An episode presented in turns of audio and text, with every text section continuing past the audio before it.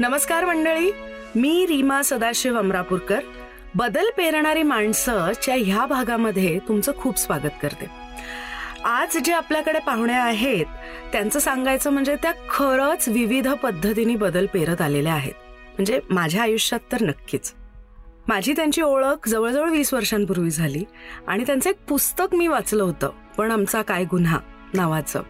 आणि त्याच्यातून खरं तर मी प्रभावित झाले आणि पुढे कोइन्सिडेंटली बाबांची आणि माझी त्यांच्याशी ओळख झाली.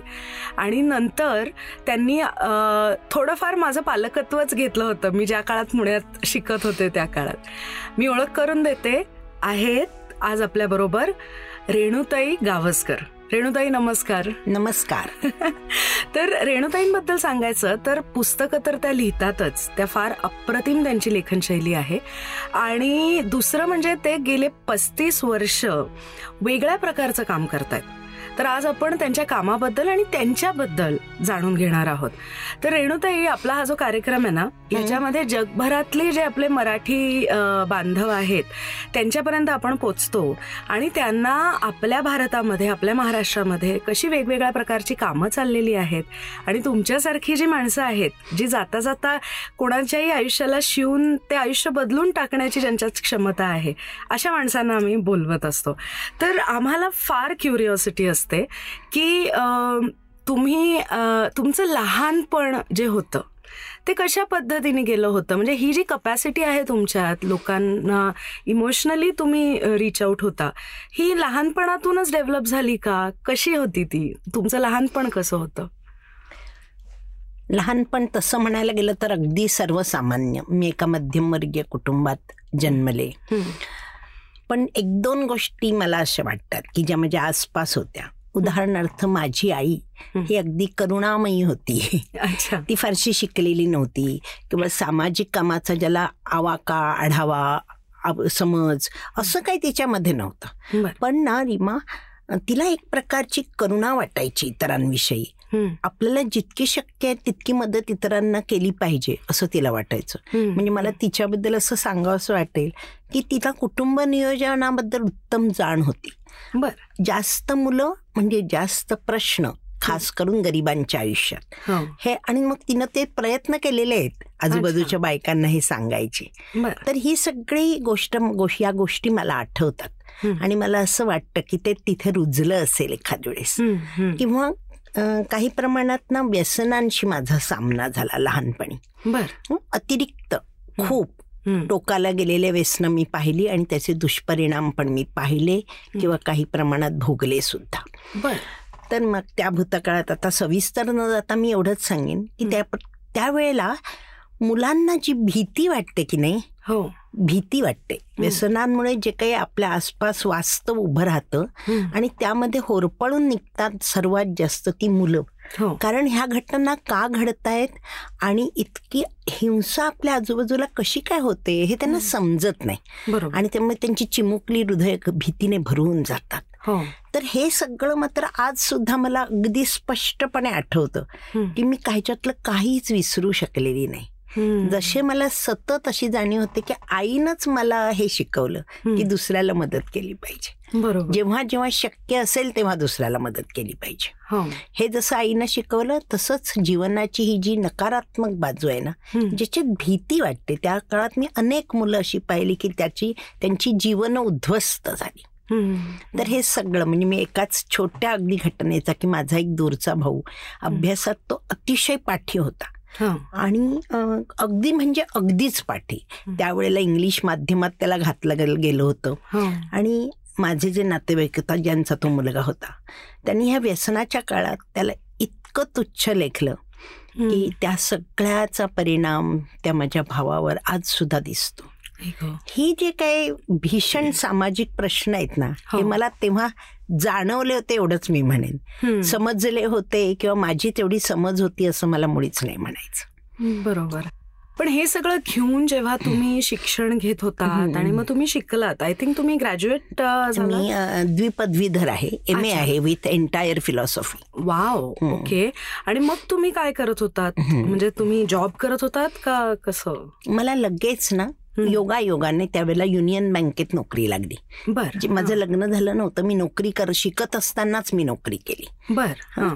आणि त्याच्यामध्ये पण एक मी एक सांगते की माझ्या आईला पार्किन्सन नावाची व्याधी होती. ओके. तर ती खूप भयानक तो सगळा प्रकार आहे. हो. आणि मग ते आपलं बालपण त्या मुलांचं आणि माझी मग नंतर पुढे मोठं नोकरी आणि आईचं सगळं वाढत जाणारं आणि वेढून टाकणारं आयुष्याला दुखणं हे सगळ्यातून तो जाण्याचा काळ होता. हं? आणि त्यावेळा त्या जाणीवा विकसित होत होत्या. आणि मग मी शिकले युनियन बँकेत नोकरी लागली आणि मग मला माझं लग्न झालं. अच्छा. माझं लग्न हा मी माझ्या आयुष्यातला सर्वात मोठा टर्निंग पॉईंट समजते. बर. एक अशा व्यक्तीशी माझं लग्न झालं की ज्यानं माझ्या विचारांना कृतीना सगळ्या माझ्या आयुष्यालाच कलाटणी देऊन टाकली. बर. तेव्हा मी खरं वाचनाला सुरुवात केली. अच्छा. माझ्या पतीने मला असं सांगितलं की खूप वाचलं पाहिजे खूप विचार केला पाहिजे आणि त्या अनुषंगाने कृती करायला शिकलं पाहिजे. तर हे फार क्वचित एखाद्याला लाभतं आणि त्याचं मात्र मी लग्नानंतर नोकरीही सोडली लवकरच हो. आणि त्याच्यानंतर मला ह्या जाणीवा विकसित व्हायला इतकी मग वाचनाची मदत झाली हो. की मी वाचनाचे सदैव आभार मानेन. आमची पहिली भेट सुद्धा एका पुस्तकाच्या देवघेईने झाली. हे. मला मुद्दाम नमूद करावंसं वाटतं. टॉलस्टॉयच्या संबंध आयुष्यावरचं पुस्तक होतं ते. आणि मग मी इतकी पुस्तकं वाचली. इंग्रजी वाचन खूप माझं सुधारलं. तोपर्यंत इंग्रजी काही मी फार वाचत नव्हते. मराठी माध्यमातली मी मुलगी. हो. परंतु त्या तो टर्निंग पॉइंट आहे ना. तो मी काय सांगू तुला रिमा? प्रत्येक प्रकारेच तो मला एनलाइटनिंग ठरला. मी समाज पाहायला लागले मी पुस्तकं वाचायला लागले.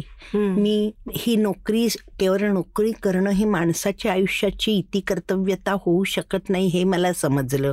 नोकरी म्हणजे पैसे कमावणं. हो हो. दोघांपैकी एकानेच पैसे कमवावे तसं आम्ही ठरलं ठरवलं. अच्छा. आणि या सगळ्यातून माझी वाटचाल ज्यांना कोणी नाही. अशांकडे गेली पण त्याबद्दल मात्र मी तुला अगदी थोडं माझे आई वडील वारले त्या दरम्यान माझं. लग्न झालं आणि माझे आई वडील वारले ओके एका पाठोपाठ एक चार. महिन्याच्या कालावधीत ओके आणि त्याचा खूप परिणाम झाला माझ्यावर. आपण ना अनाथ हा शब्द वापरतो.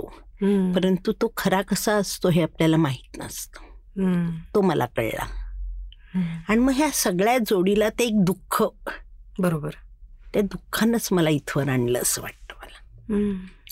म्हणजे मी असं म्हणेन की तुम्ही लहान होतात तेव्हा संवेदनाक्षम संवेदनक्षम तर तुम्ही होतातच. त्या जाणीवा कुठेतरी रुजल्या.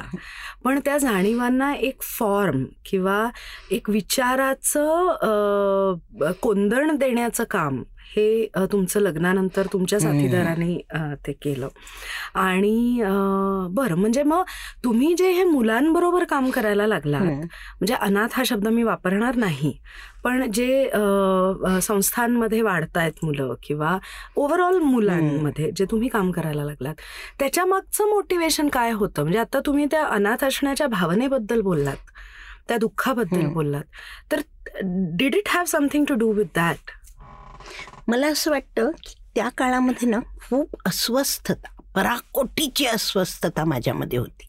म्हणजे आपण भौतिकदृष्ट्या मी अगदीच सुखी होते खरं म्हणजे. पण आपण काहीतरी केलं पाहिजे. ही हं. भावना आम्हा पती पत्नींमध्ये दोघांमध्येही होती. आणि ती ओके. खूप अगदी पराकोटीला गेलेली होती. आम्हाला एक लहान मूल होतं. आणि असं सारखं असं वाटायचं की ज्यांना कोणी नाही. म्हणजे मुलंच असं नाही. मला आजूबाजूला सारखं एकाकी पण दिसायचं. खूप खूप लोकांचं. म्हणजे अगदी मी तुला मुलांचं सोडून एक सांगते की स्त्रिया इतक्या साध्या साध्या गोष्टींना मला वंचित दिसायच्या. एखादी सुद्धा हौस आयुष्यभरात पुरी होऊ नये म्हणजे काय असतं? हो ना. हे मी बघत होते. आणि त्याच वेळी आम्ही तेव्हा शिवाजी पार्कला राहायचो. हो. मुंबईत शिवाजी पार्कला राहायचो. आणि तिथून माटुंगा स्टेशनच्या समोर जी डेव्हिड ससून इंडस्ट्रीयल स्कूल ही संस्था आहे. हो. ती संस्थेचे स्वरूपच असं आहे की ज्या मुलांनी काही ना काही जे करू नये. लौकिक अर्थाने ज्याला आपण म्हणतो असं केलेलं आहे. त्यांना पोलिसांच्या थ्रू न्यायाल बाल न्यायालयापुढे उभं राहून ती मुलं तिथं येतात. अच्छा. वयोमर्यादा असते बारा ते अठरा फक्त. मुलगे. बर ते मला रोज दिसायचे. आम्ही दोघं जात असताना ते दिसायचे आणि. साने गुरुजी विद्यालयात मी वाढल्यामुळे. मुलं म्हणजे देवाघरची फुलं हो. असं म्हणणारे साने गुरुजी कुठे. आणि उंच उंच खिडक्यांच्या गजाच्या आड दडलेली मुलं. हमारे यहाँ कोई नहीं आता आप तो आ जाओ असं म्हणणारी मुलं ग म्हणजे ते खिडकीच्या आडून ते म्हणत होते म्हणत होते की तुम्ही आतमध्ये या तुम्ही इथं कोणी येत नाही इथं कोणी येत नाही असं ती. मुलं मला सांगायची आणि मी ते ऐकायची. आणि तोपर्यंत बालपण थोडेफार मी तुला चढ उतार सांगितले पण हो. एरवी मध्यमवर्गीय सुरक्षित प्रेमाचं असं वातावरण जगलेली मी. साने गुरुजींचं तत्वज्ञान अनेक वेळा कानावर पडलेली मी. दोन जगातला हा फरक हा. हाच मला इतका भयावह वाटला की असं असू शकतं. मला माहीत नव्हतं ना हम्म. मी अशा प्रकारे एक्सपोज झालेली होते आय वॉज नॉट एक्सपोज असा प्रकारच्या जगाला हो त्यामुळे आम्ही दोघांनी असं ठरवलं की आपण या अशा संस्थेचा ह्या संस्थेचा जिथं मुलं आत आहेत. आणि बाहेरच्या स्वतंत्र जगापासून ती वंचित झालेली आहे तुटली. गेलेली आहेत. त्या संस्थेचा उंबरठा ओलांडायचा बर आणि एका नव्यान जगात आमचा प्रवेश झाला कसा होता तो पहिला दिवस जेव्हा तुम्ही तो उंबरठा ओलांडलात भीतीचा. कारण काही माहीत नाही. आम्ही तिथल्या मुख्य अधिकाऱ्यांना भेटायला गेलो. खूप मोठा असा दरवाजा दरवाज्यावर असलेले शिपाई. आणि सुरक्षित अंतर राखून उभी राहिलेली सगळी मुलं आपल्यापेक्षा खूप उंच आपल्याकडे रोकटोक लावून बघणारी आणि त्यांच्याबद्दल वेडवाकडंच फक्त आपण ऐकलेलं फक्त. वेडवाकडं कित्येकांना तर शहराच्या मध्यभागी हार्ट ऑफ द सिटीमध्ये ही संस्था आहे याच्याबद्दलची अनभिज्ञता हो. बाकीच्यांना ज्यांना माहीत आहे त्यांना आपण इथं अजिबात जाता कामा नये ही कसली चोर दरोडेखोरांची बदमाशांची संस्था इथे अशी टाकून दिलेली मुलं. गुन्हे करणारी मुलं गुन्हेगारांची शाळा हेच माहिती. हं अशा. संस्थेत करताना सगळ्या ज्या हे पूर्व समज असतात काही ऐकीव माहिती असते त्याचं दडपण असतं ना हो मनामध्ये हो ना मी तिथे भीती मनात घेऊनच गेले. आणि दहा पंधरा मिनिटात ही भीती नष्ट झाली बर हे मात्र मला अगदी आठवतं. मी त्यांच्याकडे बघत राहिले ते मुलगे ते. माझ्याकडे बघत होते आणि मग मला असं जाणवलं की हे जे दिसणं आहे की नाही ज्याची. आपल्याला भीती वाटते जे आपण ऐकलं आहे. ते काहीही खरं नाही. असं एक कन्व्हिक्शन. असा एक फेथ बिलीफ विश्वास माझ्या मनामध्ये आला की या मुलांना प्रेमाची जरुरी आहे हं. हा जो दिसतोय ना उग्र. तो मुखवटा आहे. त्याच्या आतमध्ये केविलवाणे पण असहाय्यता आई वडिलांपासून आणि घरापासून दुरावल्याचं दुःख आणि भविष्याबद्दलची प्रचंड साशंकता हं. सगळं दडलेलं आहे हे मला पहिल्याच भेटीत जाणवलं.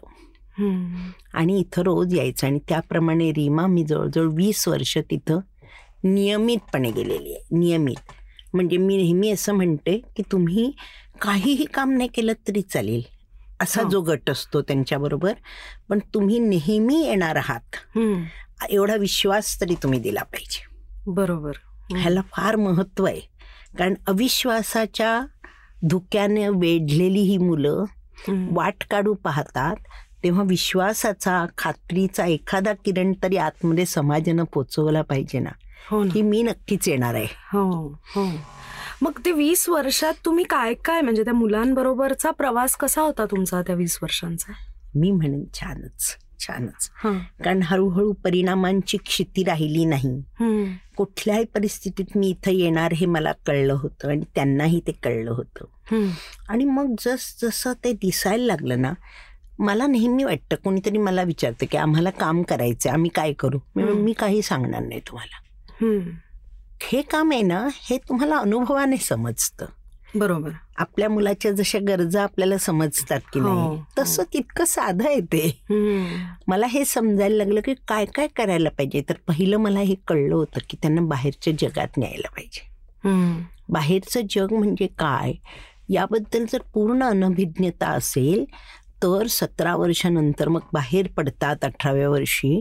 तेव्हा त्यांचं काय गोंधळ उडत असेल कारण आयुष्याची सगळ्यात फॉर्मेटिव्ह हो. निर्मितीक्षम अशी वय वय आयुष्य हे भिंतीच्या पलीकडे जात असेल ना हो ना हो. तर त्याचा एक अगदी छोटा अनुभव मी तुला सांगते पोलिसांचं तेव्हा कायमस्वरूपी प्रदर्शन वरळीला भरत असे अजूनही मला वाटतं ते भरतं. म्हणजे पोलीस काय काम करतात याचं एक. प्रदर्शन असतं.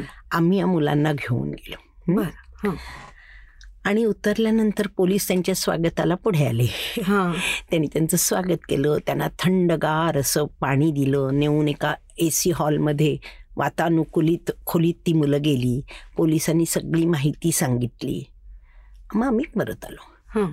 जाताना प्रचंड गडबड करणारी वेडवाकडं बोलणारी सुद्धा प्रसंगी मुलं. येताना पूर्ण शांतता निस्तब्धता. आणि मग ते आल्यानंतर राजेंद्र नावाचे एका माझ्या मुलानं दुसऱ्या दिवशी एक निबंध मला लिहून दिला. त्यामध्ये एकच लिहिलं होतं की पोलीस इतके चांगले असतात मला माहीत नव्हतं. म्हणजे ही इमेज असते ना पोलीस हो. म्हणजे आपण चोरी केली आहे पकडणार आपण आणखी काय. केलंय पकडणार. इतकंच म्हणजे समाजाचे हे आपण दाखवले पाहिजेत ना त्यांना. नाहीतर त्याने आपल्यावर विश्वास कसा आणि का म्हणून तरच ते? थोडेफार पॉझिटिव्ह राहतील. राहतील सकारात्मक विचार आपण त्यांना दिले हे मी मला असं वाटतं आणि दहावीपर्यंत शिक्षणामध्ये माझा खूप सहभाग राहिला. म्हणजे त्यांना बाहेरच्या क्लासमध्ये घालणं. त्यांना परीक्षेला घेऊन जाणं परीक्षेला पोहोचवणं ही बघ खूप तुला सुद्धा रीमा आठवत असेल हो. दहावी दहावीची म्हणजे परीक्षा आमच्या वेळी. अकरावी हो. होती पण तेव्हा आई वडिलांनी येणं हो अगदी मला माझ्या आईने सोडून दिल्यावर खूप रडू आलं होतं कारण ते अगदी सुरुवातीचे असे प्रसंग असतात हो. त्याला फार महत्त्व असतं आपल्याला ते समजत नाही कारण ते आपल्याला सहजगत्या मिळतात हो जे सहज मिळतं त्याची बहुधा किंमत नसते. पण मी मात्र हे खूप सातत्याने केलंय हा रीमा. सगळ्यांना सोडायला जाणं. आणायला जाणं. नवीन पेनं आणून देणं ओके. पुस्तकं मी खूप वाचून दाखवली म्हणजे मला एक तुला असं वेद मेहतांची मी सगळी पुस्तकं वाचली होती. ज्यांनी पाचव्या वर्षी दृष्टी गमावली. आणि पुढे जे लेखक झाले हो. त्यांच्याबद्दल मला अतिशय फॅसिनेशन आणि एन्चांटमेंट वाटायची वेद मेहतांबद्दल. तर त्यांची वेदी ममाजी पप डॅडीजी सगळी पुस्तकं मी वाचली होती. आणि ती सगळ्या पुस्तकांचं भाषांतर करून मी मुलांना ते वाचून दाखव. आणि त्या पूर्ण प्रवासामध्ये लक्षात राहिलेला असा एखादा मुलगा आहे का जो तुमच्या लक्षात राहून गेला की हा ह्या मुलाने मला वेगळा अनुभव मी शिकले किंवा मी हे केलं? माझा सुनील नावाचा एक मुलगा होता. बर. ते म्हणतो ना सत्य असत्याशी मन केले ग्वाही. तसा होता तो. त्याला असत्य सहन अन्याय त्याला सहनच व्हायचा नाही. बर. आतमध्ये काहीही झालं आणि बऱ्याच गोष्टी व्हायच्या आतमध्ये. तो लगेच त्याचा छडा लावायचा. हं. त्याचा निर्णय घ्यायचा सभा घ्यायचा म्हणजे मुलं जर चोरून काही व्यसन करत असतील किंवा आणखीही काही गैरप्रकार जे. मुलग्यांच्या किंवा मुलींच्या संस्थांमधून होतात हं. त्या सगळ्याची माहिती मला द्यायचा मग आम्ही. सभा घ्यायचो. मग मुलांना जास्तीत जास्त चांगलं कसं वागवता येईल बघायचो अतिशय वाईट पार्श्वभूमी असलेला होता तो. म्हणजे त्याच्या आई वडिलांची वडील कधीच गेले होते. आई व्यसनाधीन झाली होती. हं. हे सगळं त्यांनी केल्यामुळे एक वळण लागलं आणि पुढं त्यानं तितर बितर सर्वत्र विखुरलेलं आपलं कुटुंब एकत्र आणलं. आणि आज पुण्यातला एक उद्योजक आहे तो. अरे वा. आणि की तुला मी त्याला लोकमान्य टिळकांच्या गोष्टी खूप आवडायच्या. हे मी एवढ्यासाठी तुला जाता जाता सांगते. तर गोविंद तळवलकरांच्या एका पुस्तकात आम्हाला टिळकांची एक अशी गोष्ट सापडली. की कधीच टिळक चित्रपटांना आणि जात नसत हो पण ते एकदा एका त्यांच्या सहकार्याबरोबर गेले होते. आणि टिळकांचं जेव्हा चित्र दाखवलं गेलं की नाही. तेव्हा सगळ्यात जास्त टाळ्या वाजल्या कुणापेक्षाही इतर हो. पुढाऱ्यांपेक्षाही. तेव्हा बरोबरीचे म्हणाले की पहा बरं बळवंतराव तुम्हाला सगळ्यात जास्त टाळ्या. तेव्हा टिळक म्हणाले या टाळ्यांच्या टाळ्या जे हात वाजवतात ते कामाला येतील तेव्हा खरे हो. टाळ्या वाजवणाऱ्यांचं काही नसतं. ही गोष्ट त्या सुनीलला बघा बघा मला हेच म्हणायचं आहे पण म्हणजे तो इतका हुशार होता इतक्या त्याला वेगळ्या बाजू होत्यात. म्हणजे मला असं वाटतं रेणुताई तुम्ही जेव्हा बोलताय ना तेव्हा कुठेतरी तुम्ही आम्हाला हे सांगताय की आपण समाज म्हणून यांना गुन्हेगार ठरवून मोकळे झालेलो आहोत. पण ती जी मुलं आहेत ती एक व्यक्ती आहे ती एक माणूस आहेत. त्यांनी एकेकाळी एखादा गुन्हा केला असेल पण म्हणून त्यांना राईट ऑफ करून टाकण्याचा आपल्याला हक्क नाही. आपण शोध घेतला पाहिजे ग. हो शोध. आणि मी तुला त्याच्याहून एकच माझ्या कामाबद्दल. परिस्थितीने संधी नाकारलेल्या मुलांकडे आपलं लक्ष पाहिजे. ती विचार प्रक्रिया आपल्यामध्ये अखंड चालू पाहिजे. की माझ्या आसपास केवळ परिस्थितीने ज्यांना संधी नाकारली. ती किती मुलं आहेत? हो. आणि मी काय करू शकते? ती. संधी संधीचं पुढं काय करायचं हे सोडून दे. परंतु ती संधी उपलब्ध करून देण्याचं देण्याचं काम म्हणजे सामाजिक पालकत्व आहे. खरंय. ह्याला सामाजिक पालकत्व म्हणतात. हो. जिथं वैयक्तिक पालकत्वाचा अभाव आहे. बरोबर बरोबर. तर मला आता हे विचारायचं आहे की हा झाला त्या ससून स्कूल मधला जो तुमचा प्रवास होता तुम्ही वीस वर्ष तो केला हो, तुम्ही हो. म्हणालात. आणि मग तुम्ही पुण्याला शिफ्ट. झालात. तर पुण्यामध्ये कशा प्रकारचं काम म्हणजे ते सोडून इकडे यावं आणि इकडे काहीतरी वेगळं करावं हे ह्याच्या मागे काय मोटिवेशन होतं? एक मुंबईचं ना विशालपण किंवा अफाटपण आहे. हो. पुण्यामध्ये खूप असं एक क्लोजनेट फॅमिली असते ना तसं आहे. ते मला जाणवत होतं की पैशाची नेहमी या कामाला असणारी कमी माणसांची कमी. छोटं काहीतरी करावं. आणि कुठे गेले ना तरी मला एक अशी सवय लागलेली की मी पहिला आपण बघ कसं प्रेक्षणीय स्थळ बघतो कुठे हो हो तसं मी संस्था बघते अच्छा म्हणजे मी कुठेही आले ना तर मला असं वाटतं की या शहरामध्ये काय घडतं. सामाजिक दृष्टीने. ते आपण बघितलं पाहिजे म्हणजे तो माझ्या मनाचं एक बेंट ऑफ माइंड म्हणतो आपण हो, त्याला हो. ह्या वंचिततेकडे माझं सहज लक्ष जातं खरं. मला असं वाटतं की काय स्थितीत जगतात हे आपल्याला कळलं पाहिजे बरोबर हं तर तसं मी सगळ्या बघता बघता विजयाताई लवाटेंशी माझा परिचय झाला. आणि मग बुधवार पेठेतल्या ज्या स्त्री आहेत त्यांच्याकडे मी जायला लागले. आणि ज्या प्रकारचं एक स्टिग्मटाइज्ड लाईफ. अतिशय डागाळलेलं आयुष्य वाटायला येतं. समाजांना तो भाग हवा आहे आणि तरीही त्याचा आणि आपला काहीही संपर्क होऊ नये. या प्रकारचं एक धोरण. नकळत आहे. पुष्कळ वेळा लोक म्हणतात की आम्ही नाही बाबा तिथे जात. खास करून स्त्रिया म्हणतात आम्हाला फार आम्हाला भीती वाटते किंवा आम्हाला त्रास होतो. तर ह्याच्या ह्याला माझा खूप आक्षेप आहे. म्हणजे ही एक प्रकारची आपण दाखवलेली संवेदनहीनता आहे असं मला वाटतं. डिस्क्रिमिनेशन आहे ते. माणसं आहेत. माणसं आहेत आपल्यासारखीच माणसं आहेत. परिस्थितीने त्यांना तिथं आणून सोडलेलं आहे. हे मी अगदी निश्चित अनुभवाने म्हणते. किंवा मी रीमा तुला असं असं म्हणेन नंतर मी रस्त्यावरच्या मुलांशी खूप जोडली गेले. आणि हे म्हणून मी कोणालाही म्हणते की तुम्ही एकतर अनाथ म्हणू नका ही मुलं ती मुलं असं म्हणू नका. मूल वंचित झालं आहे असं म्हणा. घर मिळणं शिक्षणाची सोय मिळणं होणं माझ्या भाषेत खास राईट टू प्ले खेळायला मिळणं सुरक्षित बालपण मिळणं हे सगळे बालपणाचे अधिकार आहेत. काही कारणांमुळे हे सगळे हरवले जातात. अशा वेळेला ही मुलं ती मुलं या बायांची मुलं असं मुलं असं नको करूया आपण. हा सामाजिक बदल आहे हे मला अगदी ठामपणे सांगावंच वाटतं. तुम्ही या प्रकारची धोरणं अंगीकारली पाहिजेत आणि त्याला वैचारिक बदलाची खूप आवश्यकता आहे. खरंय हे माझं मूल आहे. एवढीच त्याची ओळख आहे. ते त्याचं आहे ते एक युनिक अशी एकमेवा द्वितीय असं ते व्यक्तिमत्व आहे. आणि त्याचा शोध मला घेतला पाहिजे. बरोबर. अन अनावश्यक दया आपण टाळली पाहिजे. हम्म.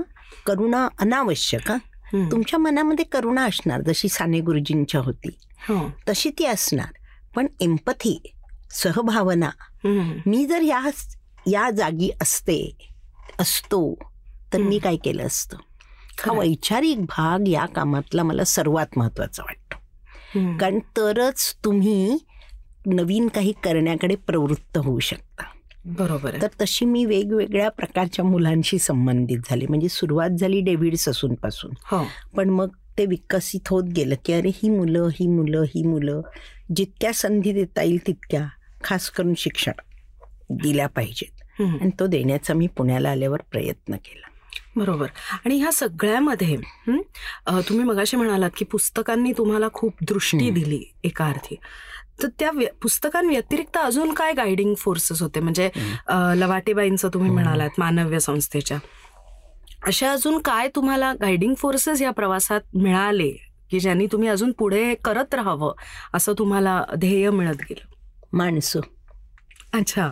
सदैव तुम्ही आजूबाजूला ह्या क्षेत्रात वेगवेगळे प्रयोग करणाऱ्या माणसांमध्ये राहता हो आणि मग तुम्ही विचार करायला लागता. तुम्हाला तुमच्या कामातलं कमी पण लक्षात येतं. आणि तिथपर्यंत पोचण्याची एक आस निर्माण होते. म्हणजे समजा आता मी परवा स्मृती आपल्याला सन्मान पुरस्कार अशा गेले हो. मुक्तांगणच्या. हो. तर माझ्या काय लक्षात आलं की अरे अत्यंत प्रतिकूल परिस्थितीत माणसं काम करतायत. हो. मग आपल्याला तर आणखीन काही करायचंय. हे जे जाणीव जागृती आहे ना ही माणसांमधून तुम्हाला खूप येते. बरोबर. आणि एकाचा उल्लेख मी अगदी नक्की करेन. ती म्हणजे मुलं. मुलांमध्ये जी विजिगीषू वृत्ती असते ना ती संपूर्ण ती अशी दबल्यासारखी मला दिसते. त्यांची स्वप्न अगदी मर्यादित होऊन जातात त्यांच्या आकांक्षा जवळजवळ नष्टच होतात. कारण survival is the only thing बरोबर आपलं अस्तित्व ठेवायचं एवढंच त्यांना समजायला लागतं. आपल्याला खरी प्रेरणा मुलं देतात. की याच्या पलीकडे काही आहे हे त्यांच्यामधलं आतली जी काही ठिणगी आहे तो जो स्पार्क आहे तो जागृत करण्याचं काम आपल्या आपल्याला करायचं आहे पालक म्हणून. याची जाणीवच तुम्हाला खूप पुढे खूप शिकवते. बरोबर खूप शिकवते राईट म्हणजे ही केवढी मोठी पॅराडॉक्स आहे की एकीकडे आपण आपला देश प्रगती करतोय. आणि आपलं जीडीपी वाढतंय हम्म. आणि दुसरीकडे आपली मुलं ही फक्त सर्व्हायवल लेवलला जगतायत. म्हणजे आम्हाला शाळेत शिकवलं होतं सेल्फ ॲक्च्युलायझेशन तुम्ही तुमच्या स्किल्स इम्प्रूव्ह करा हे ते ते. ते ह्या मुलांच्या वाट्याला येतच नाही.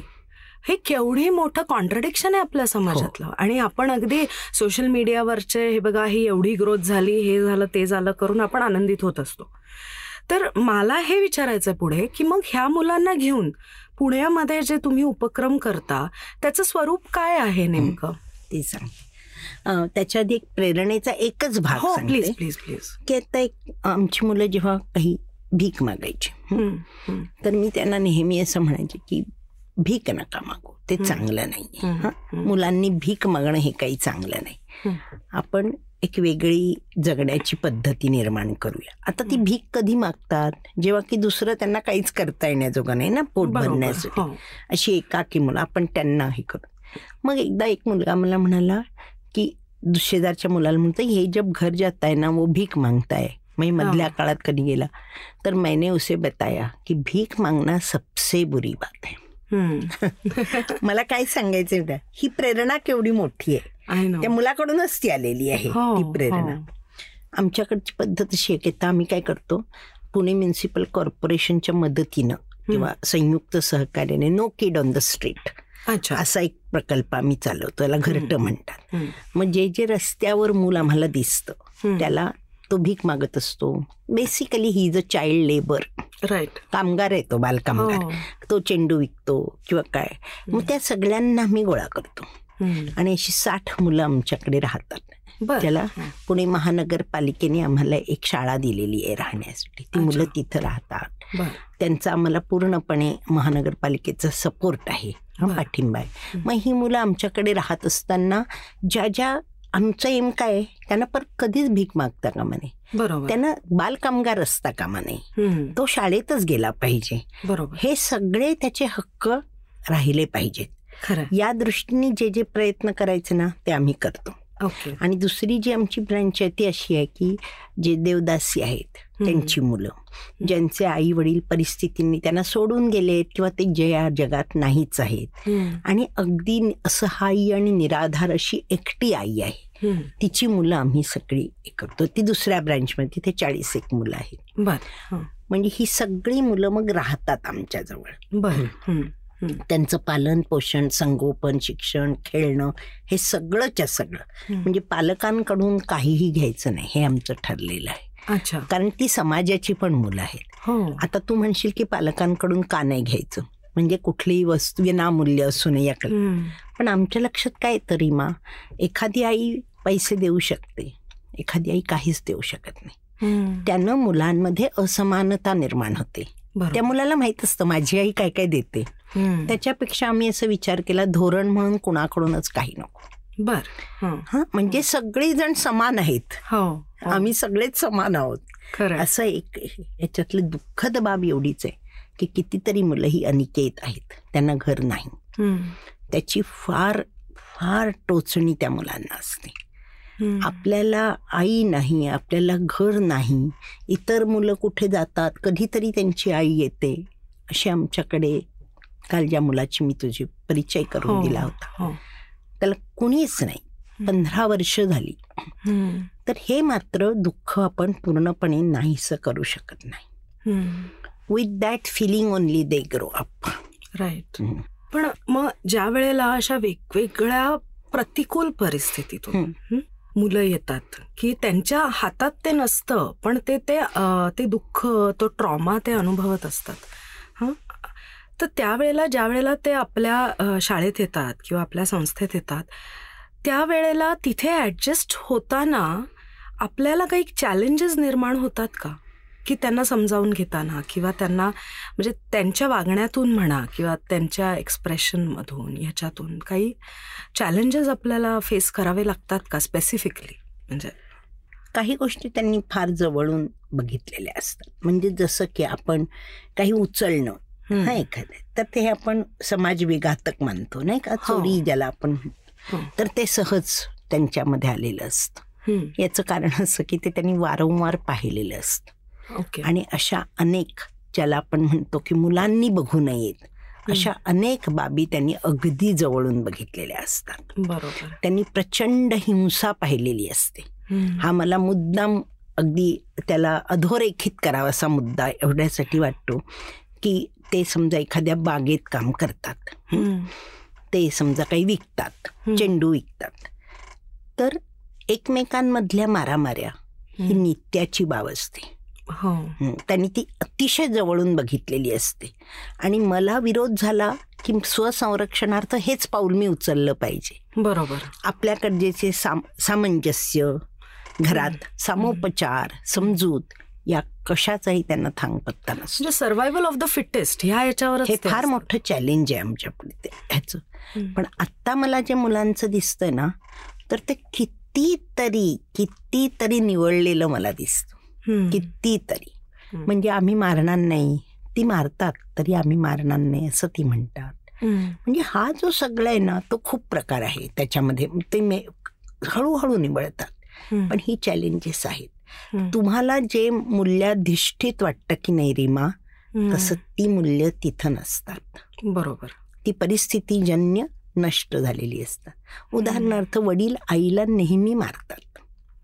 हा. हे त्यांनी जवळून पाहिलेलं असतं आणि वारंवार पाहिलेलं असतं रोज पाहिलेलं असतं. त्यामुळे बाईला मारण्यात काही हे आहे. हे त्यांना वाटत नाही अगदी अल्पवयात विवाह होणं. आणि मुलं होणं खूप हे आपल्याला कल्पना सुद्धा करवणार नाही अशा वयात मुलगी आई झालेली असते. आणि ती मुलावर प्रेम करूच शकत नाही कारण ती स्वतःच एक मूल असते. हो. हे सगळ्यातून आपल्याला बाहेर पडायचं म्हणजे जे मी तुला नेहमी म्हणते ना की आपल्या राजकारण्यांना असो समाज धुरीणांना असो विचारवंतांना असो आपल्या निम्नस्तरीय. परिस्थितीमध्ये जगणाऱ्या मुलांचं भविष्य काय याचा अत्यंत गंभीरपणे विचार करावा लागेल तसा जर तो केला नाही तर गुन्हेगारीचं वाढतं पे फुटलेलं आपण जे पाहतो आहोत त्याला आपल्याला नजीकच्या भविष्यकाळात सामोरं जावं लागेल फारच महत्त्वाचा. हा मुद्दा आहे आणि समाज म्हणून आपली ती जबाबदारी आहे हा मला खूप त्रास देतो नेहमी मुद्दा. की ते काय पाहतायत ते. काय पाहतायत. आता उदाहरणार्थ रस्त्यावर कुठेही राहणारं मूल. हे ट्रॅफिकच्या गाड्यांच्या समोर सारखं येतंय ना. हो ना. बालमृत्यूचं प्रमाण आहे ना. हो. त्याची प्रतिक्रिया त्या कुटुंबांवर काय होते? की ती सर मृत्यूलाच सरावून जात आहेत. सगळ्याचा विचार आपल्याला करावा लागेल राष्ट्र म्हणून. आपल्याला सत्तर वर्ष आता स्वातंत्र्य म्हणून झालेली आहेत. हो ना. आणि मग हे झाले चॅलेंजेस जे त्यांच्या परिस्थितीमुळे त्यांना हे हो. झालेले आहेत. पण आपल्याकडे ओव्हरऑल समाजामध्येही खूप बदल खूप वेगाने होत आहेत. होय. त्याच्यामधला एक मुख्य बदल म्हणजे डिजिटल एक्सपोजर आता शाळांमध्येही कम्प्युटर आणि हे शिकवलं जातं. सगळं आहे. फोनवर सगळं डिजिटल म्हणजे पूर्ण जग तुमच्या फिंगर टिप्सवर म्हणजे बोटांशी आहे आज हाताशी आहे. तर हे जे एक्सपोजर आहे हे अर्थात या मुलांना कितपत मिळतं हा एक माझ्यासमोरचा प्रश्न आहे. पण जे काही त्यांना मिळतं त्याचे कसे परिणाम ह्या मुलांवर होतात? कारण जे आपल्या आपण जे म्हणालो मूल्याधिष्ठित पद्धतीने आपण जे आपल्या मुलांना वाढवतो त्याच्यामध्ये हे खूप मोठं चॅलेंज आहे आज पालकांसमोर. तर ते चॅलेंज तुमच्यासमोरही कशा पद्धतीने उभं आहे आज? हे चॅलेंज आमच्यासाठी कमी आहे. कारण त्याची उपलब्धता तेवढ्या प्रमाणात नाही. कितीही जरी म्हटलं तरी ती नाही. शिवाय ही पुष्कळदा मुलं काम करत असतात आणि त्यामुळे त्यांना तेवढा वेळही राहत नाही. पण मुळामध्ये तू आता हा मुद्दा काढलास म्हणून मला असं स्पष्टपणे वाटतं की हे जे यंत्र उपलब्ध झाली आहेत ना त्याने संवाद मात्र फारच कमी झाला आहे त्याचा आमच्या जगावर म्हणजे मी आमच्या मुलांच्या संदर्भात म्हणते हे होणारा परिणाम असा आहे की त्यांच्याकडे सहानुभावानं बघावं ते प्रश्न जाणून घ्यावेत ते आपले कोणीतरी लागतात ही सहभावना हे कमी होणार आहे आणि होत आहे. कारण वेळच नाही ना आपल्याला राहिला याच्यातून जर हो. वरच बघणार नसू खरंय तर मला त्या बालपणातली तफावत मध्यमवर्गीयांच्या किंवा उच्च मध्यमवर्गीय इतकी जाणवते. संवादाचा प्रचंड अभाव. त्याचा पण एक परिणाम दूरगामी झाल्याशिवाय कधीही राहणार नाही. पण आमच्या मुलांना त्या प्रकारचे मिळत नाहीत. त्या प्रकारची मिळत नाहीत. उलट अनेक प्रकारच्या अत्याचारांना मात्र ही मुलं समोर जातात. लैंगिक अत्याचारांना. कारण ते इतके टोटली एक्सपोज्ड आहेत. संरक्षण रहित आहेत ही मुलं. खूप प्रकारच्या अत्याचारांना ती सामोरी जातात. हं, जरी जग त्यांना उपलब्ध नसेल ना. तरी त्यांना एक भयावह जगाचा सामना रात्रंदिवस करावा लागतो. यात. काहीही असत्य नाही. पण मग आता जी मुलं आपल्याकडे राहतात त्यांना थोडं तरी सुरक्षित खूप सुरक्षित खूप. म्हणजे आम्ही असा प्रयत्न करतो की हे व्यसनांचं जग आहे ते त्यांना शक्यतो अनुभवायला लागू नये. ते जेव्हा मुलं काम करत होती तेव्हा ज्या प्रकारच्या भयंकर स्पर्धेला त्यांना आणि संघर्षाला तोंड द्यावं लागत होतं ते त्यांना द्यावं लागत नाही. ते शाळेत जातात आठ तास. शाळेत जातात. आता ती अकॅडमिकली किंवा किती पुढे जातात वगैरे हा वेगळे आणखीन दुय्यम वेगळे वेगळे प्रश्न आहेत. पण त्यांना आठ तास ते शाळेत जातात. त्यामुळे बघ रीमा त्याचं मी तुला सांगते, ती वेळेवर तयार होतात. ती वेळेवर जेवतात. ती गणवेश घालतात त्यांच्याजवळ दप्तर असतं. हे किती कितीतरी सकारात्मक गोष्टी आहेत ना ह्या. नक्कीच त्यामुळे ह्या सर्व प्रकारची सुरक्षितता त्यांना आम्ही त्यांना कधीच मारत नाही. हं, कधीच नाही. कारण त्यांनी खूप मार खाल्लाय ह्याची आम्हाला जाणीव आहे. खरंय. खरंय. तर हे सगळ्याची सुरक्षितता मिळते. फक्त मी असा कधीही दावा करणार नाही की अगदी लहानपणात त्यांनी जे पाहिलं आहे ते संपूर्ण नष्ट होतं. कारण त्याच्या स्मृती कुठेतरी असतातच. हो. असतात. नक्कीच. पूर्ण नाही विसरू शकत. म्हणजे आता देवदासींच्या क्षेत्रातली मुलं तू पाहिलीस तर त्यांनी जे त्यांनी जे लैंगिकतेचं अत्यंत वाईट रूप बघितलेलं असतं ते फार आतमध्ये अगदी मी असा शब्द त्यांच्या काळजापर्यंत ते पोचलेलं असतं. ह्याच्यात. काही म्हणजे आपली तू त्यांना कधीही विचार तुमची आई काय करते. ते कधीही तुला सांगणार नाहीत. कधीच नाही. ते कधीही कबुली देणार नाहीत. कारण अख्ख्या समाजानं मिळून त्यांना हे सांगितलं की तुझी आई जे करते ते खूप वाईट आहे. हो. ह्याच्यातला सुद्धा तू विरोधाभास बघ. जे लोक तिथं जात आहेत ते वाईट नसतात. हो. सर्व काही दोषारोप त्यांच्या आईवर केला जातो. किंवा आणखीनही मी तुला सांगेन की बहुसंख्य मुलांना आपले वडील ठाऊक नसतात. हं. केवढी दुःखाची गोष्ट आहे. की. त्यांना आतमध्ये हे मान्य करावं लागतं की माझा वडील कोण आहे हेच माहीत नाही. हं, ह्या सगळ्या वैगुण्यानिशी समाजामध्ये आपण जेव्हा त्यांना आणतो तेव्हा ते किती आव्हानात्मक आहे याचा विचार कर. They are odd man out yes they are they they must be feeling odd man out पण ॲज अ सोसायटी आपण त्यांची जबाबदारी घेतली पाहिजे. हे तर नक्की आहे कारण ही मुलं समाजाची सुद्धा आहेत. उद्या ते समाजात जाणार आहेत ते नोकरी करणार आहेत ते काम करणार आहेत ते मोठे होणार आहेत. एक ह्याच्यातून असं होतंय की ज्या समाजातून ते येतात आता उदाहरणार्थ तुम्ही देवदासींच्या मुलांबद्दल म्हणालात तर त्याच्यापासून ते लांब जात आहेत. ही एक सकारात्मक गोष्ट अशा दृष्टीने आहे की पुन्हा तो हिंसाचार आणि ते सगळं वातावरण त्यांच्यापासून थोडंसं तुटतंय. म्हणून ते लांब जात आहेत आणि पुढे आपण असा लेट्स होप की all of them do not come back to this हे. पण मला हे विचारायचं की हे ज्या वेळेला तुम्ही काम सुरू केलं ते गुन्हेगारांपासून सुरू झालं. म्हणजे ज्या मुलांना गुन्हेगार ठरवलेलं होतं समाजाने त्यांच्यापासून ते काम सुरू झालं. आणि आता तुम्ही जे देवदासींची मुलं आहेत रस्त्यावर काम करणारी भीक मागणारी मुलं आहेत यांच्याबरोबर हे काम करता आहात. तर पस्तीस वर्षांपूर्वी जेव्हा तुम्ही ते काम सुरू केलं त्यावेळेला समाजाचा ॲटिट्यूड म्हणजे अर्थातच आपल्या समाजात सगळ्यांनाच ओपिनियन्स असतात. आणि ते आपण नाही मागितल्या तरी आपल्यापर्यंत त्या पोचत असतात. तर समाजाचे तेव्हाचे ॲटिट्यूड्स आणि आत्ताचा समाजाचा ॲटिट्यूड ह्याच्यामध्ये काय फरक तुम्हाला जाणवतो म्हणजे तो सकारात्मक आहे का नाही आहे हे पण आम्हाला सांगा. हा बदल नक्की सकारात्मक आहे. बर. फक्त ह्या सगळ्या लोकसंख्या आणि रस्त्यावर येणारी मुलं वाढती व्यसनाधीनता यांनी ज्याला आपण इंग्रजी म्हणे एनॉर्मिटी ऑफ द प्रॉब्लेम अकराळ विक्राळपणा आहे. इतका संख्येचा अकराळ विक्राळपणा आपल्या जवळ आहे. ओके. हा. तर त्याला पुरेसा तितका बदल होत नाही. परंतु बदल सकारात्मक आहे. म्हणजे मी असे अनेक तुला प्रश्न दाखवीन. ज्यांना आई वडील नाहीत त्याविषयी समाज अधिक सहिष्णू आहे. म्हणजे उदाहरणार्थ एखाद्या मुलाला आडनाव नसणं किंवा वडील माहीत नसणं त्याचं जन्म ह्याबद्दल समाजामध्ये पूर्वी जो एक हेटाळणीचा तिरस्काराचा सूर होता तो आता नाहीये. कुमारी मातांचा प्रश्न हा कितीतरी पटीने सहानुभवाने हाताळला जातो. दत्तक मूल घेण्याला एक त्या मुलाला प्रतिष्ठा लाभते. लाभते असंच मी बघते. घेणाऱ्यांची संख्या वाढते आहे. हा याबद्दल उलट दत्तकाबद्दल तर मला जाणवतं की घेणाऱ्यांबद्दल आणि मुलाबद्दल अतिशय कौतुकाची भावना समाजात रुजते आहे. ह्या सगळ्या गोष्टी सकारात्मककडे आपल्याला नेत आहेत. पॉझिटिव्ह. फक्त मला असं जाणवतं की त्याचबरोबर कमालीची वाढती व्यसनाधीनता व्यसनांना मिळणारी प्रतिष्ठा आणि त्यापायी पूर्णपणे दुर्लक्षित झालेले धोके याचं पण प्रमाण वाढतंय. कारण हे मी अशासाठी जाणीवपूर्वक म्हणते वाढत्या व्यसनाधीनतेचा सर्व परिणाम हा मुलांवर होतच असतो.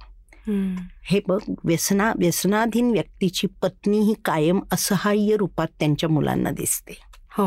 स्त्रीविषयीची जी प्रतिमा असते ती त्यामुळे कितीतरी मोठ्या प्रमाणात ढासळली जाते. खरं कितीतरी. कारण व्यसनी माणसाच्या आजूबाजूला ज्या बायका असतात त्या सगळ्या असहाय्य रूपात बघितल्या जातात. त्या दिसतात ना हो, हो, त्या दिसतात. हे सुद्धा धोके आहेत. पण बदलांना समाज प्रतिसाद देतो आहे असं मला खात्रीनं वाटतं. खात्रीने खात्रीने पण तुम्ही जो एक मुद्दा म्हणालात की जो आकडा आहे अशा मुलांचा अशा व्यक्तींचा म्हणा तो खूप मोठा आहे. अकराळ विक्राळ हा शब्द तुम्ही वापरला जो अत्यंत खरा आहे. तो अकराळ विक्राळच आहे. त्याच्यामुळे जरी आपण थोड्या प्रमाणात हे सकारात्मक काम करत असलो तरी ते अपुरं पडतंय. तर तुम्हाला काय वाटतं की समाज म्हणून आता आमच्यासारखी आहेत किंवा आता जगभरात आपले मराठी बांधव किंवा भारतीय आहेत ते कशा पद्धतीने मदत करू शकतात ह्या कॉजला मुळामध्ये हा जो जन्मदर आहे की नाही इतकी मुलं निम्नस्तरीय ह्याच्यात होत आहेत. आपण आपल्या समाजाचं केवळ नको घेऊया. म्हणजे जो उच्चस्तरीय आहे किंवा शिकलेला आहे जो विचार करतो आहे एखादंच मूल किंवा मूल नाहीच अशा प्रकारचा विचार खूप आहेत समाजात. परंतु मुलगा हवाच. हो? खूप मुलींना त्यापायी जन्म देणं हो. खूप लवकर लग्न होतात खूप. आम्ही आमच्या आजूबाजूला बघतो चौदाव्या वर्षी लग्न होऊन म्हणजे आमच्या कामाचा एक भाग म्हणून रीमा तुला सांगते. आम्ही मुलींना शिकव कधी कधी त्या नाही शिकल्या ना तरी वी प्रोलॉंग देअर स्टे त्या राहाव्यात असं आम्ही बघतो. मी याला नेहमी एक बाळणपण टाळणे असं म्हणतो. अच्छा. की ती तो पण लग्न झालं असतं नाही झाली असती. आपण एक मूल तरी अठरा वर्षापर्यंत आम्ही करतो ते. की तिचं लग्न नाही होता कामा. अतिशय अल्पवयात लग्न होणं मुलं होणं मुलींचा आग्रह मुली नको असणं समाजाला हे मात्र दिवसेदिवस वाढतंय. यात काही कमी पण कमी नाही. मुलाचा आग्रह धरत राहणं आणि त्यापायी मुलांचे जन्म होणं. या सगळ्याला शिक्षण हे एकच एकच हे आहे. सोल्युशन आहे. आणि ते शिक्षण म्हणजे केवळ पुस्तकी नव्हे. म्हणून मी मग अशी म्हटलं की संवादक प्रचंड प्रमाणात निर्माण व्हायला पाहिजेत. तू नाही करणार आहेस असं. तू नाही अधिक मुलांना जन्म देणार आहेस. तू खंबीर राहणार आहेस. मुलगे सुद्धा. तू खंबीर राहणार आहेस. हो. हा? आणि हे आपल्याला कमी केलं पाहिजे कारण राष्ट्र प्रगती पथावर जायला हवंय. मला उलट नेहमी वाटतं की घरापुरतं तर आपली व्याप्ती असण्याचीच किती दिवस मर्यादित ठेवायची? हो ना हो. या घरभिंतीत ओढून आपल्याला बाहेर जायला पाहिजे. आणि मग भारत माझा देश आणि त्याच्यावर माझं प्रेम आहे. हो. याला समाज खूप मदत करू शकतो. असंख्य संवादक निर्माण झाले पाहिजेत. मला स्वतःला व्यक्तिशः ना रीमा संवादाचं अतिशय महत्त्व वाटतं. प्रभावी वक्ते फार मोठा बदल घडवून आणू शकतात. नक्कीच. कारण ते विचाराला प्रवृत्त करतात आणि अंतर्मुखही करतात. त्यामुळे मला संवादकांचं अतिशय महत्त्व वाटतं. ते खूप मोठ्या प्रमाणात व्हायला पाहिजे. म्हणजे मला असं वाटतं की आता उदाहरणार्थ आम्ही मी मुंबईसारख्या शहरात राहते. तर प्रत्येक कामासाठी बाया घरात ठेवल्या जातात. आमच्या जे उच्च मध्यमवर्गीय आहे तिथे तर आहेतच आहेत. मला असं वाटतं की आमच्यासारखे काही नाही तर त्या ज्या महिला आहेत त्यांना त्यांच्याशी जर आम्ही बोलत राहिलो की तू स्ट्रॉंग राहा तुला मुलं आत्ता नको होऊ देऊस एकच मूल बास आहे आत्ता अजून दोन वर्षांनी तू दुसरं मूल होऊ दे. किंवा हे अशा प्रकारचं जे बोलणं आहे त्यांच्याशी त्यांना स्ट्रेंथ देणं हे जे आहे हे आम्ही आमच्या पातळीवर सहज करू शकतो. आणि रोज करू शकतो. ॲक्च्युली पण माझा प्रश्न हा आहे की जी ही सरकारची दृष्टी म्हणजे आपली ही जी पुढची पिढी आहे जी उद्याचा भारत आहे ती आज सर्वायवल लेवलवर आहे. त्याच्यातलं अर्ध तरी पॉप्युलेशन असं मी म्हणेन. म्हणजे ग्रामीण भागात तर ते मला दिसतंच की जरी आई वडील असले घर असलं शेत असलं तरीही ती मुलं सर्वायवल लेवललाच असतात. दोन वेळेची भाकरी भाजी आपल्याला मिळाली की ते खुश असतात. तर ह्या दृष्टीने समाज म्हणून आपण सरकारकडे सरकारने काही पावलं उचलली पाहिजेत पॉलिसीज काही केल्या पाहिजेत याबद्दल आग्रह धरायची गरज आहे असं मला आत्ता तुमच्याशी बोलताना प्रकर्षाने वाटतंय. तर ते कशा प्रकारे ती पॉलिसी काय असावी मुलांच्या बाबतीतली सरकारची असं तुम्हाला वाटतं? रीमा पॉलिसीज तर खूप आहेत. कायदे आहेत धोरणं आहेत. परंतु ती कार्यान्वित होत नाहीत. कार्यान्वित. माझी शासनाकडून मला असं वाटतं व्हेरी स्ट्रॉंग ऍक्शन प्रेरित झालेल्या कृती. इन्स्पिरेशनल मूज की ही मुलं माझी आहेत. आणि जिथे जिथे गैर काही घडतं आहे म्हणजे उदाहरणार्थ पोलीस यंत्रणा आहे प्रशासकीय की शाळा कशा चालतात? या शाळांमध्ये काय शिकवलं जातं? हो. मुलांना ते समजतंय तरी का? हा म्हणजे मला कित्येकदा असं दिसतं की मुलांना काही समजत नाहीये. बरोबर. मग ह्याला पर्याय काय? समजा माझ्या मुलाला इंग्रजी शिक नाहीच येत आहे. माझ्या मुलाला गणिताच्या संकल्पना माझ्या मुलाला शास्त्राचं मग किती प्रकारे त्यात बदल घडवायला पाहिजे हे मी एक उदाहरण म्हणून घेते हो, हो. म्हणजे शैक्षणिक धोरण आपण घेऊया. तर ह्या देशामध्ये असा विचार करणारे असंख्य लोक आहेत जे स्वेच्छेने यात येतील स्वयंपूर्णतेने येतील. आम्ही यांचा एक मोठा शिक्षक आणि हे लोक जे विचारवंत आहेत जे सगळं ह्याचं थोडस सोपं करून मुलांना कळवू शकतात सांगू शकतात. That goes a long way if hand in hand yes असं होताना आपल्या आसपास दिसतं का तू बघ? नाही. नाही दिसत. नाही दिसत. मुलं रिकाम्या मनाने येतात. म्हणजे मी दहावीला स्वतः इंग्रजी मी शिकवते. तेव्हा मला असं दिसतं की त्यांना सरोजिनी नायडूंची कविता कळलेलीच नाहीये. ह्याला अनेक पर्याय मी उदाहरणासाठी ती रिप्लेस करू शकतो का? कारण ते इंग्रजी खूप वरच्या दर्जाचं आहे म्हणून. मग कोणते कवी आम्ही त्यांना देऊ शकतो? मग त्याचं सोपं करणं हे शिक्षकाला कसं शक्य आहे? म्हणजे काय मी तुला म्हणते सौ शिक्षणातलं सौंदर्य जर मुलाच्या आतमध्ये समजलं नाही तर त्याला त्याच्यामध्ये रस वाटणार नाही कित्येक मुलं ड्रॉप आऊट होण्याचं हे कारण आहे ना की त्यांना काही समजत नाही. आपण या सगळ्या घटकांचा विचार करायला पाहिजे. म्हणून मी शिक्षणाचं उदाहरण घेतलं. की मी शिक्षणाबद्दल आणखीन काय काय करू शकते. असं काही मंडळींना रात्रंदिवस वाटलं पाहिजे. हो बरोबर हं. असंच कितीतरी की लोकसंख्या मर्यादित ठेवायचं मला काय काय करायला पाहिजे. हं. माझ्या सगळ्या मुलांना निदान पोटभर खायला मिळणं ही सुद्धा एक गरजच आहे रीमा. नक्कीच. किती आमची मुलं किती वाईट स्थितीत दिसतात. म्हणजे मी कधी म्हणते की कॉर्पोरेशनच्या बाहेर मुलांचे पाय बघ मुलींचे विशेषतः पाय बघितले की त्यांची दुर्बलता आपल्या लक्षात येते. घरामध्ये काय वातावरण असेल हे कळतं. हे सगळ्या शासकीय जबाबदाऱ्या नाहीत काय. या सगळ्या आपल्याच जबाबदार शासन म्हणजे तरी कोण आहे रीमा हो आपलेच. प्रतिनिधी हो. आहेत. तर आपल्याला मला तर आज वाटतं की सगळ्या प्रश्नांमध्ये जे राष्ट्राला आता भेडसावणारे वेढून टाकणारे प्रश्न आपण पाहतो आहोत आता सध्या. हो. त्या सगळ्या प्रश्नांमध्ये महत्वाचं काय असेल तर आपली मुलं. कारण ते उद्याचे नागरिक असणार आहेत. ती अशक्त असावीत खुरटलेली असावीत.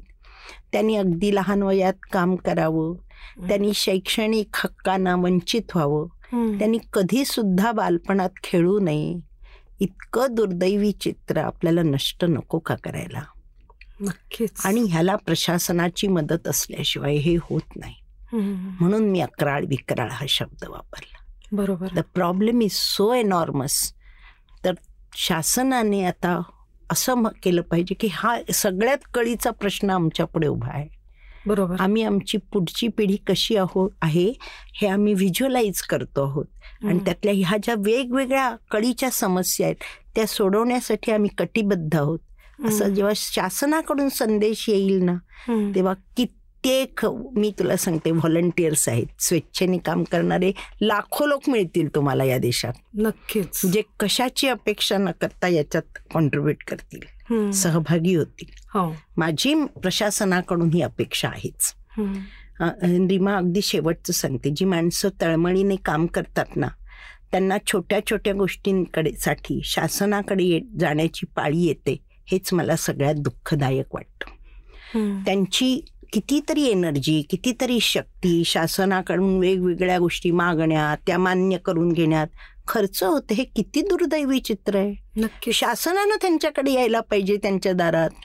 त्यांनी नाही सारखं खेलपाटी मारता कामा. बरोबर. किती दुर्दैवाचं चित्र आहे आणि हे नक्की आहे. हे चित्र आहे. हो. ते का नाही शोधून काढत? की अशी किती तळमळीची माणसं आहेत आणि त्यांना शासनाकडून किती मदत झाली पाहिजे. शेवटी हे चाललंय तरी कुणासाठी? खरंय. असे कळीचे प्रश्न माझ्या मनात आल्याशिवाय राहत नाही. म्हणजे रेणुताई तुम्ही जे सुरू केलं म्हणजे स्वतः त्या ससून स्कूलमध्ये जाऊन म्हणजे मी रुपारेल कॉलेजला होते ते ससून स्कूल त्याच्या शेजारीच आहे. माटुंगा स्टेशनमधून त्या खिडक्या मीही पाहिलेल्या आहेत.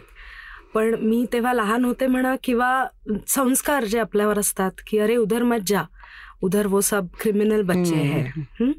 त्याच्यामुळे मी कधीच ती ओलांडली नाही. तो उंबरठा मी कधीच ओलांडला नाही.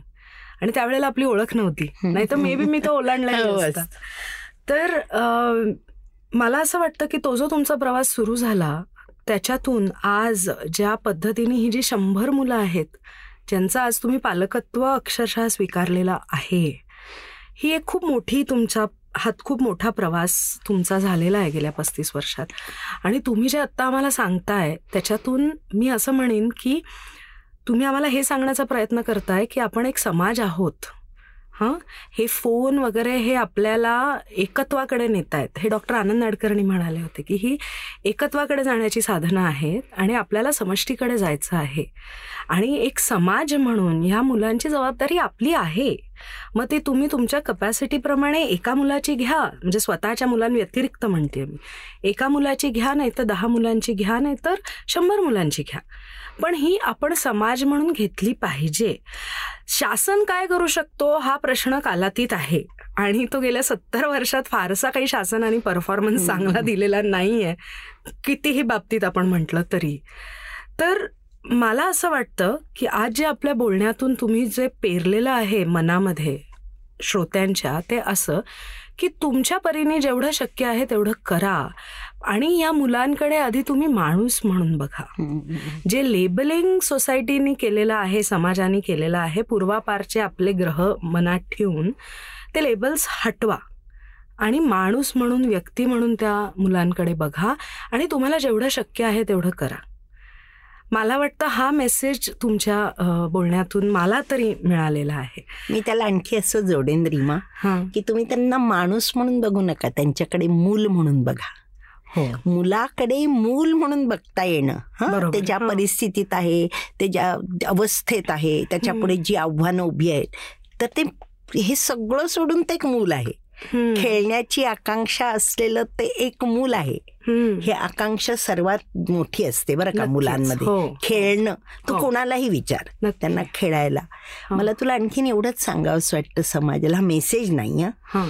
मला असं सांगावंसं वाटतं की जेव्हा आपण म्हणतो शंभर मुलं आता त्याआधी पण कितीतरी मुलं झाली पण जेव्हा जेव्हा आपण एक मुलाबरोबर संबंध असतो ना तेव्हा हा संदेश दहा व्यक्तींपर्यंत पोचतो म्हणून खर तर या प्रकारची कामं खूप उभी राहायला पाहिजेत कारण ती सर्वव्यापी आहेत. हो.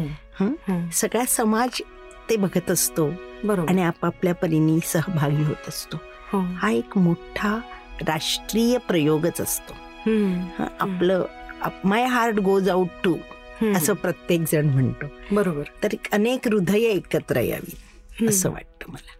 Great on that note Renutai मला माहिती आहे सध्या तुमच्या तब्येतीचे पण बरेच प्रश्न आहेत. पण तरीही ते सगळे बाजूला ठेवून आमच्या सगळ्यांशी बोलायला संवाद साधायला तुम्ही आलात आणि आम्हाला एवढा वेळ दिलात. तुमच्या मुलांपासून लांब येऊन आम्हाला एवढा वेळ दिलात. त्याच्याबद्दल खूप खूप धन्यवाद. आणि परत एकदा मी पुन्हा तुम्हाला कधीतरी नक्की बोलवीन. आणि त्यावेळेला आपण हो. आणि त्यावेळेला आपण आत्तापासून तोपर्यंत काय बदल झालेला आहे त्याच्याबद्दल नक्की बोलू. तर तुम्हाला शुभेच्छा देण्यापेक्षा मी म्हणेन तुमच्या सगळ्या मुलांना जी आत्ता दहावीत आहेत त्यांना ऑल द बेस्ट आणि बाकीची जी मुलं आहेत तुमची त्यांना सुद्धा सगळ्यांना म्हणजे तुमच्या परिवाराला खूप खूप शुभेच्छा. मनापासून धन्यवाद. थँक्यू तर हा होता आपला आजचा अनुभवांचा प्रवास. लवकरच आम्ही अजून एका अशाच बदल पेरणाऱ्या व्यक्तिमत्वाला तुमच्या भेटीला नक्की घेऊन येऊ. आणि याची माहिती मिळण्यासाठी इपिलॉग मीडिया वेबसाईटवर किंवा तुमच्या आवडत्या पॉडकास्ट ॲपवर म्हणजे Jio Saavn Apple Google podcast Castbox याच्यावर कोणत्याही तुमच्या आवडत्या पॉडकास्ट ॲपवर तुम्ही आम्हाला नक्की सबस्क्राईब करा. तुमच्या मित्रमंडळी आणि परिवाराला सुद्धा या कार्यक्रमाबद्दल सांगा आणि त्यांना सुद्धा सबस्क्राईब करायला लावा. म्हणजे त्यांनाही या अद्भुत आणि प्रेरणादायी अनुभवाचा एक भाग होता येईल. तसंच सोशल मीडियावर ॲट इपिलॉग मीडियावर तुम्ही कमेंट किंवा डीएम नक्की करू शकता. जर तुम्ही ॲपल डिव्हायसेस वापरत असाल तर ॲपल पॉडकास्टवर आम्हाला नक्की रेट करा. म्हणजे जास्तीत जास्त लोकांपर्यंत पोचायला आम्हाला मदत होईल. धन्यवाद.